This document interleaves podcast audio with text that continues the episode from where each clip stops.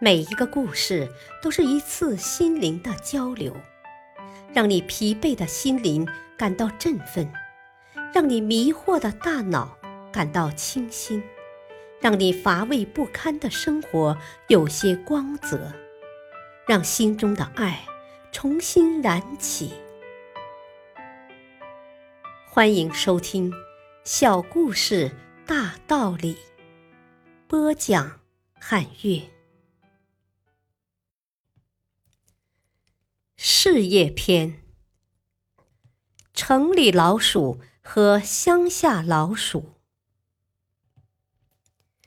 伊索寓言中有一则关于城市老鼠和乡下老鼠的故事。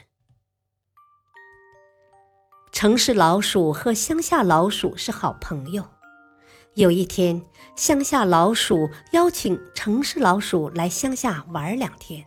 呼吸一下新鲜空气。城市老鼠来到乡下后，发现乡下老鼠的食物只有大麦和小麦。城市老鼠不屑地说：“你过的日子也太清贫了吧，还是到我家去玩吧，我那里有各种各样的食物。”乡下老鼠于是就跟着城市老鼠来到城里。发现城里老鼠的房子既豪华又舒适，便心生羡慕之情。他们聊了一会儿，就爬到餐桌上，开始享受丰盛而美味的食物。突然，砰的一声，门开了，有人走了进来。他们吓得赶紧躲进墙角的洞里。乡下老鼠受此惊吓，失去了食欲。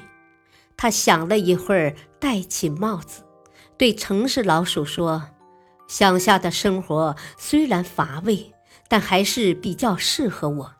这里虽然有豪华的房子和美味的食物，但每天都要被吓得半死，还不如回乡下吃麦子更自在。”说罢。乡下老鼠就离开了城市。